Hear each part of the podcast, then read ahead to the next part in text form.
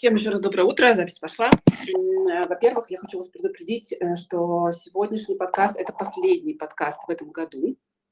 А, и дальше мы вернемся к вам уже после новогодних праздников, посмотрим уже, когда точно будет, э, когда необходимо будет сделать его точно. А, на следующую, а, следующую часть месяца мы запланировали немножко другой активности, прямых эфиров и э, информационных постов, которые вы, соответственно, можете э, насладиться, послушать их, соответственно, поучаствовать. А, буду очень рада, если вы к ним присоединитесь. А сегодня мы обсудим а, те карьерные запросы, которые пришли к нам за последние две недели. И первый запрос будет от Алены, и звучит он следующим образом как запустить успешный онлайн-проект. Я пыталась работать офлайн, но ребенок заболевает, это чувство вины перед работодателями, или что ты не справляешься с работой, потому что ребенок на первом месте, а это никто не оценивает, в каком эквиваленте ты отработал. Короче, я мать, у которой наболела. Алена, очень э, знакомая, очень понятная ситуация, я прям вот очень вас понимаю потому что мои дети только закончили болеть э, на прошлой неделе, и это было полнедели таких прям очень сложных э, чувств, хотя я не работаю офлайн, работаю в большей степени онлайн, но все равно, когда ребенок болеет, даже в онлайне работа, в общем-то, простаивает часто. Я бы разделила ваш запрос, соответственно, на два, два направления. Первое – это как запустить онлайн-проект, и второе – это как это сделать этот проект успешным. Что касается второй части, а, мне, наверное, будет сложно вам помочь, потому что я не маркетолог, я не тот человек, который запускает стартапы или проекты, и у меня маловато насмотренности и какой-то экспертизы в этом. И я рекомендую с этим вопросом, как сделать свой проект успешным, обратиться к более профильным специалистам, да, которые этим занимаются. Но я прям очень вам рекомендую идти к действительно настоящим маркетологам, которые точно расскажут вам, какие метрики смотреть, а, как смотреть свою аудиторию, как, собственно говоря, эту успешность просчитывать, как считать бизнес-модель своего проекта, проекта, даже если он очень маленький. Потому что искренне не верю в людей, э, сейчас я так немножко обобщу, конечно, в людей, которые запускают э, марафоны э, по прогревам и по всему остальному. Я думаю, что во многом, наверное, они работают, но это такая история не про долгосрочную инвестицию, а про краткосрочную. Я посмотрела все-таки в сторону консультаций у каких-то прям матерых, опытных э, маркетологов. Таких историй достаточно много. Можно пойти в какую-то менторскую поддержку, можно купить отдельную консультацию э, людей, работающих в корпоративной среде или ведущих каких-то свои проекты. Все это есть в интернете. Огромная, безграничная кладезь знаний.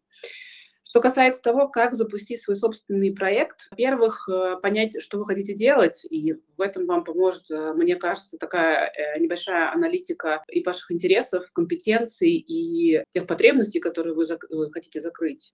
То есть что а, действительно приносит вам удовольствие, что можно делать в онлайн-формате. Тут вы можете ответить на этот вопрос только самостоятельно, ну или обратиться там, к карьерному консультанту, к коучу, который поможет вам просто отрефлексировать те ваши успешные навыки, которые есть э, успешные компетенции, да, те интересы, которые у вас есть, найти перекрестки между ними и, собственно говоря, там посмотреть, какие направления могут быть. В первую очередь приходит в голову да, что-то связанное с не обязательно с онлайн-проектом, может быть, как-то с фрилансом. если ваша профессия позволяет вам хотя бы частично перейти в онлайн-формат или в гибридный формат, я бы обязательно это попробовала и потом уже переходила к собственному онлайн-проекту. Надо пробовать. А, если есть такая возможность, надо найти вот эти вот точки пересечения между вашими компетенциями и интересами и, собственно говоря, начать пробовать, тестировать э, э, варианты продукта в первую очередь, да? То есть что вы будете продавать, создавать или что, что-то, что вы будете транслировать, да, то есть какой продукт, собственно говоря, вы хотите создать, и дальше уже смотреть, каким образом вы сможете его развивать в онлайн-формате. К сожалению, часто мы сталкиваемся с тем, что при выборе профессии на нас очень сильно давит социум, родители, какие-то стереотипы и установки, и часто мы частенько бывает, что профессию мы выбираем не, основ... не опираясь на свои интересы, а опираясь скорее на то, как другие люди представляют себе успешное будущее, успешную профессию. Поэтому я рекомендую всегда посмотреть в ту сторону, а, где э, ваша личность еще не находилась под давлением стереотипов. Это возраст приблизительно там, от 5 до 10 лет всех по-разному, и посмотреть, какие интересы у вас были в тот период времени. Под интересами я имею в виду не ту рутинную, там, скажем так, игровую деятельность, которую вы делали, учебную, а то, что действительно приносило вам удовольствие. У кого-то это будет и игра в куклы, да, которая занимала там по несколько часов в день, в кукольный театр, что-то еще. У кого-то будет совершенно другая история, кому-то нравилось читать книги. Это тоже, если это прям такая большая история, длительное по времени, и то, что приносило вам действительно удовольствие, ради чего вы готовы были бросить, там, не знаю, прогулку с друзьями или что-то еще важное, а, то значит, сфера ваших интересов лежит там. И набрать э, вот таких интересов, наверное, 5-6 штук, может быть, больше.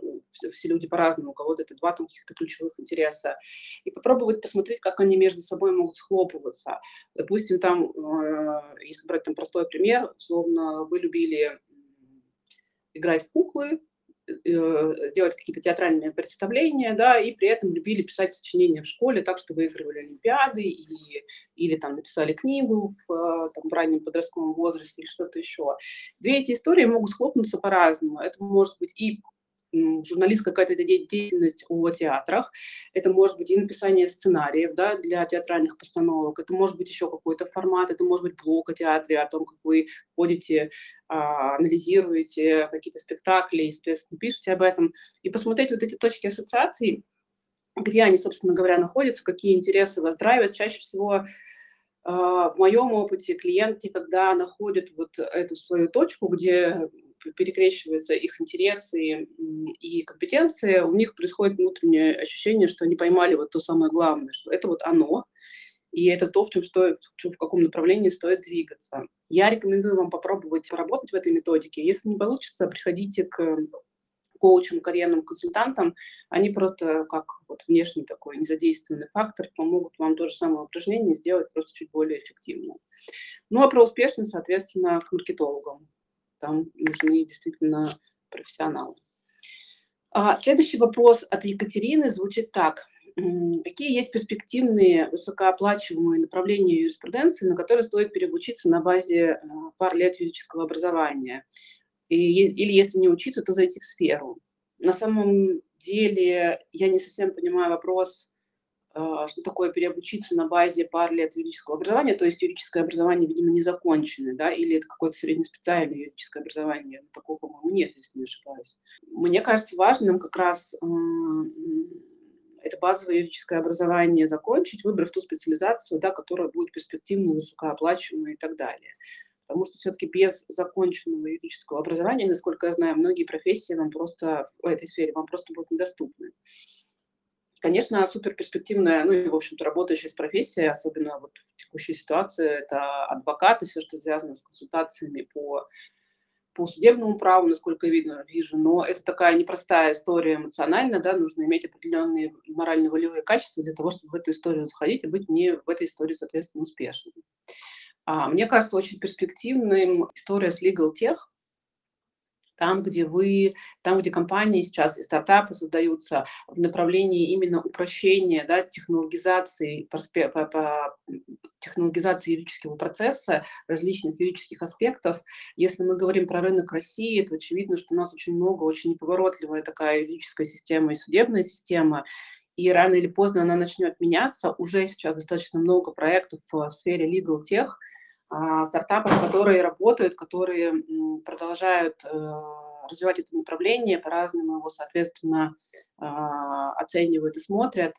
Соответственно, можно посмотреть в эту сторону, какое там должно быть образование юридическое 100%, если вы хотите эту историю лидировать, да, насколько вам нужно будет технологическое образование, IT-образование, это можно уже посмотреть, исходя из того продукта, который, собственно, а, есть. Если вы нагуглите legal tech стартапы, то вы сможете посмотреть, чем, собственно говоря, они занимаются, какие э, у них э, есть э, готовые продукты и в какую сторону, собственно говоря, вы можете смотреть и развиваться. А, мне кажется, это перспективная история, которую вы можете а, попробовать посмотреть, но все-таки базовое юридическое образование – это то, что необходимо сделать, потому что сфера все-таки еще достаточно консервативная, даже legal tech, да, там много есть нюансов, которые строятся именно на хорошей такой юридической базе. Следующий запрос, который у нас есть, это запрос от Дарьи, и звучит следующим образом. Очень хочется быть лучшей мамой и параллельно профессионалом своего дела. Дарья, я вас очень понимаю, действительно хочется, и у нас есть все возможности для того, чтобы а, делать это. Единственное, что мы можем, а, что нам мешает это сделать, наш собственный перфекционизм, наш наше собственное представление и ожидание о том, что такое хорошая мама и лучшая мама, и что такое профессионал своего дела. Для нас, для каждого это своя собственная история. Мы сами выставляем критерии, что такое лучшая мама, что такое э, реальный профессионал. И для того, чтобы, скажем так, это была не травмирующая история, стоит посмотреть в сторону этих критериев, выписать для себя, какие эти критерии вы видите, что такое лучшая мама я бы все-таки использовала термин «достаточно хорошая мама», потому что невозможно стать самой лучшей мамой. Наверняка где-то будет еще какая-то самая лучшая мама. Во-первых. Во-вторых, каждая мама для своего ребенка действительно самая лучшая, потому что они находятся в, в такой диаде, где э, реально друг другу подходят, да, адаптируются друг к другу. Ну и, соответственно, выписать, что такое профессионал в той сфере, в которой вы работаете, и посмотреть, э, насколько эти ожидания завышены. Часто мы хотим быть действительно тем человеком, который успевает работать 24 на 7, быть мамой 24 на 7, но у нас э, есть определенные ограничения физические, технические, ментальные. Мы не можем раздвоиться да, и выйти в, двух-трех местах одновременно. Поэтому я вам рекомендую посмотреть на свои критерии, проанализировать, где и чем вы можете поступиться, где этот критерий действительно ваш, супер важный, а где это навязанное, опять же, социумом да, или какими-то ближайшими родственниками или окружением а, точка, которая для вас э, и для вашего ребенка, допустим, не является ключевой, ей можно там, ну, не нравится слово пожертвовать, но скорее можно ее там переместить. А, в этой иерархии.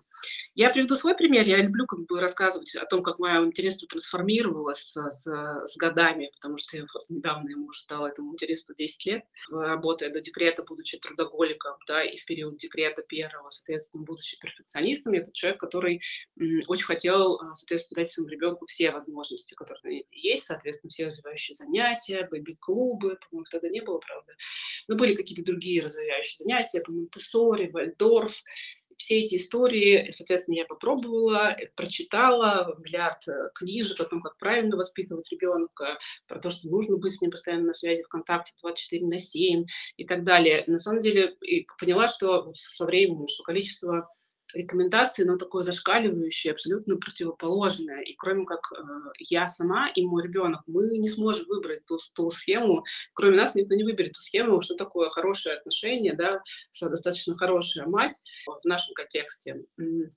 И для себя вот сделала такой список, действительно проверила, что для меня важно, и для меня там базово важно, да, чтобы у нас с ребенком был контакт, чтобы у ребенка, было, чтобы у ребенка была среда, в которой а, я уверена, что он чувствует себя безопасно, может развиваться.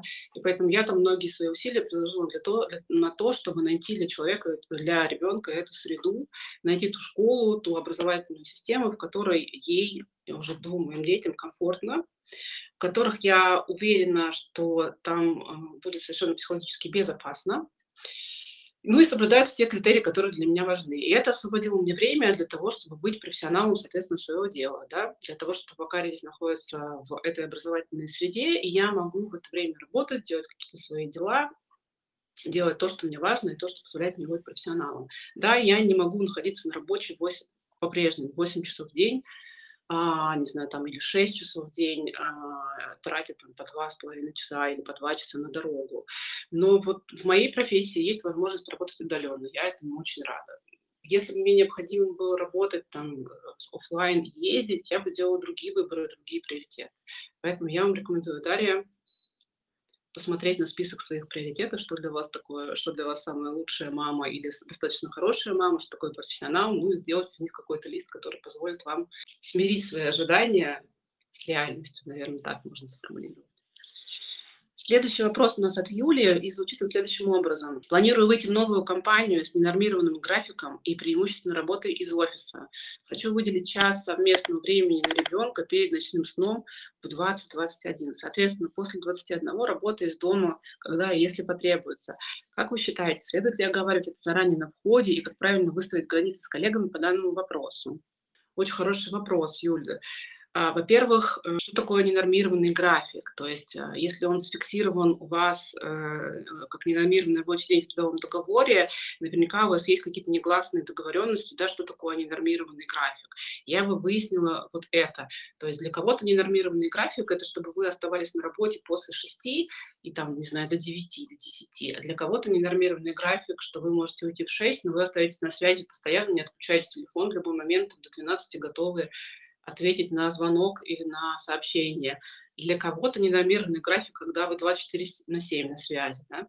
Я бы прояснила вот эту историю с вашим руководителем или с коллегами, если это возможно, но скорее, наверное, с руководителем.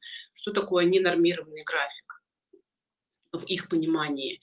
И э, договариваться на те условия, которые вам важны. Да? Например, что вы уходите на работу, соответственно, с работы уходите в 6 часов вечера для того, чтобы побыть там, с 20 до 21 а, с ребенком, а после 21 вы готовы там, отвечать на звонки, а, отвечать на письма, быть там в доступе, или наоборот, что вы там после 21 делаете какую-то техническую часть работы, вы не в доступе по-прежнему, ну, там, к 9 утра рабочего времени эта техническая часть там будет готова.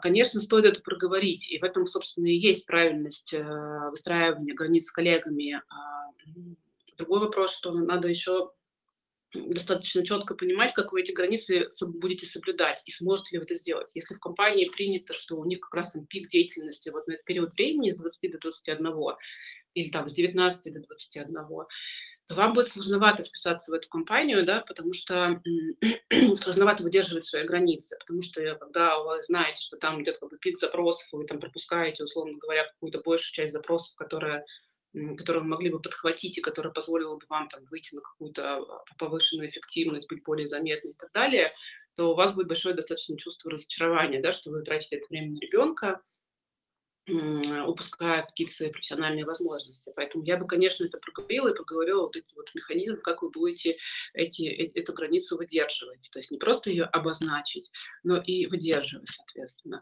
Бывает по-разному. Я не знаю, какие у вас коллеги и руководители с той стороны. Есть люди, которые там готовы это принимать, есть люди, которые считают, что как бы это не мои проблемы, что у человека там какие-то дети, какая-то личная жизнь и так далее. Если у нас не нормированный рабочий день, значит, я могу звонить в любое время. Но это такая история про токсичность токсичные, конечно, отношения, да, когда человек не идет на компромисс.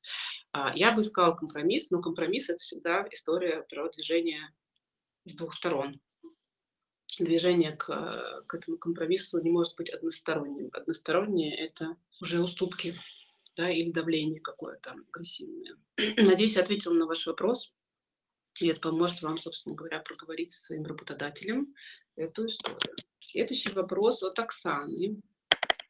Здравствуйте. По образованию я учитель английского и немецкого языка, работала в школе полтора года, ушла в декрет, поработала в колледже полгода и снова ушла в декрет. Планируем переезжать в, э, Канаду или в США, где учитель английского из России не особо-то и нужен. Пробовала поменять квалификацию на время первого декрета, проходила курсы таргетологов, попыталась пройти курс на фронтендера, но не закончила. Любые курсы с маленьким ребенком превращаются в пытку. Сейчас их двое. Не представляю, чем заняться, чтобы это приносило доход. Не хочу отдавать детей в детский сад, но и помощи со стороны бабушек, дедушек ждать не приходится. Как зарабатывать в другой стране, имея детей?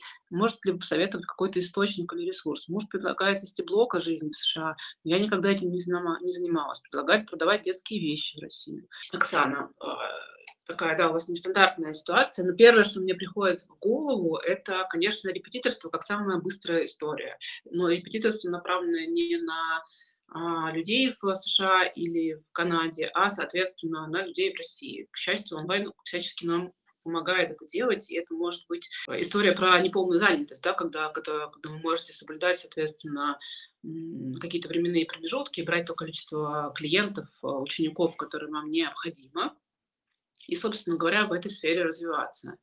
А, это может быть не только территория России, это может быть и территория там, просто за пределами Канады а, и США, там, где не живут носители английского языка. Соответственно, вы можете в этом направлении развиваться, а, работать репетитором и, собственно говоря, выстраивать самостоятельно свой график. Там тоже есть, конечно, нюансы, связанные с тем, что тоже репетиторы тоже постоянно развиваются, а, появляются разные интересные фишки на этом рынке, как можно, собственно говоря, все программы обучения адаптировать. А, есть очень прикольная история, востребованная до сих пор, несмотря ни на что в России, да, про сдачу разных экзаменов, разного уровня английского языка, про подготовку к поступлению в международные а, университеты, то есть там достаточно большое поле, поле обучения английскому и немецкому, с которым вы можете работать, мне кажется. Второй момент, э, а, все-таки надо понимать, что переезд э, в другую страну, тем более такую сильно достаточно отличающуюся от России, несмежную страну, это достаточно большая нагрузка эмоциональная да, во время адаптации. Во-первых, будут адаптироваться дети, во-вторых, будете адаптироваться вы, и это как минимум полгода, да прям по минимальные сроки, минимум полгода, когда эм, у вас достаточно много ресурсов будет уходить именно на эту адаптацию, для того, чтобы там найти квартиру, найти инфраструктуру, которая будет вас поддерживать, найти комьюнити, где он будет, э, с которым вы будете общаться, ну, другие какие-то истории, которые вас будут поддерживать в этом а, пути, в пути иммиграции, да, в пути адаптации. И я бы э, сосредоточила все ресурсы на это в первую очередь. И потом уже думала там о, доходе, да, о репетиторстве, о чем-то еще. Следующая история, то, что для того, чтобы интегрироваться внутри этой страны, вам необходимо а, смотреть все-таки на рынок этой страны, что там востребовано, какие какие сотрудники там нужны. Если вы планируете в этой стране остаться, адаптироваться, ну, собственно говоря, осесть, то лучше это делать именно в таком формате, а, смотреть, какие специальности востребованы на той территории, где вы, будете э, где вы находитесь, в офлайне и в онлайне, и, соответственно, подстраиваться под местный рынок. Это позволит вам а, опять же, найти то комьюнити, которое вас поддержит, это позволит вам а, получать э, зарплату в адекватной валюте, потому что разница, конечно, в валюте, из-за курса валюты будет такая значительная, да, но из-за того, что уровень жизни разный, э, затраты разные, много нюансов, да, для работы из э, США и Канады на российском рынке. Я об этом подумала. И, может быть, вам стоит посмотреть э, и направить свои силы как раз на адаптационную программу, на программу адаптации к стране, к той территории, в которой вы находитесь, и уже после этого думать о какой-то профессиональной занятости именно в рамках этой страны. То есть два таких пути вы можете выбрать. Первый – это, соответственно, сделать акцент на те компетенции, которые у вас есть, и заниматься репетиторством на страны, на страны Европы там, и России, ну, Европы, я имею в виду русскоговорящих людей, и, соответственно, а, Россию и э, страны СНГ и все это делать в онлайне, либо, соответственно, сконцентрироваться на адаптации, на тех э, процессах, которые нужно будет наладить, и смотреть уже на рынок труда непосредственно в США или э, в Канаде. Э, те истории, которые предлагает вам муж, тоже достаточно интересные, но эта история, ну, как, по крайней мере, блог о жизни в США, ну, история про монетизацию этого блога, она не очень быстрая, то есть вам нужно найти какое-то уникальное ценностное предложение, да, для того, чтобы э, монетизировать этот блог, и получать рекламу, которая позволит его монетизировать.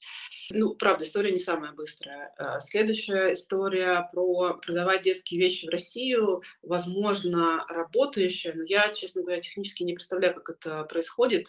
Наверное, все это можно реализовать, но это тоже не история не про быстрый, легкий а, и дозированный э, заработок, да, то есть это эта история, вам нужно будет партнер какой-то на территории России, человек, который будет заниматься всеми таможенными вопросами, э, не знаю, там, магазином, маркетплейсами и так далее, насколько вам комфортно будет работать в таком формате, если у вас такой партнер, готовы ли вы его искать, то это все вопросы, на которые вы можете ответить только самостоятельно. Если говорить про вот вашу занятость, которую вы можете отвечать только сами, мне кажется, репетиторство – это такая оптимальная история. Мне очень нравится, что там дозированная нагрузка. Вы можете сами брать какие-то индивидуальные занятия с учениками, да, и их, соответственно, варьировать. Или брать там групповые занятия, у которых есть определенная периодичность, там, условно, раз, два раза в неделю вы встречаетесь с группой, и это достаточно хорошая интенсивность, да, средние деньги, ну вот единственный вопрос конвертации, насколько там эти деньги позволяют вам поддерживать достойный уровень дохода в другой стране, насколько вот эта вот конвертация съедает ваш доход. Тут мне сложно сказать. Соответственно, это наш последний запрос на сегодня. Мы достаточно много их разобрали, а, поговорили прям про очень разные сферы. Я обожаю, когда вопросы вот настолько прям разные, и общефилософские, да, про то, как быть лучшей мамой своему ребенку, параллельно профессионалом в свое дело, и совершенно предметные про то, как вот найти уровень, э, найти свой источник дохода, когда ты эмигрируешь в другую страну с двумя маленькими детьми.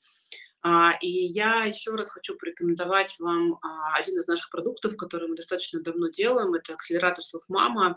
Это такая образовательная конструкция, не могу назвать это программой или курсом, потому что все-таки это, наверное, не курс. А, это та, та, та конструкция, которая помогает вам а, в онлайн-формате найти как раз свое призвание, посмотреть на свои интересы, проанализировать свою мотивацию, сделать такую аналитику своих компетенций, которые у вас есть, и принять решение, кем же вы хотите работать, какие же у вас есть склонности, какая профессия вам больше всего подходит.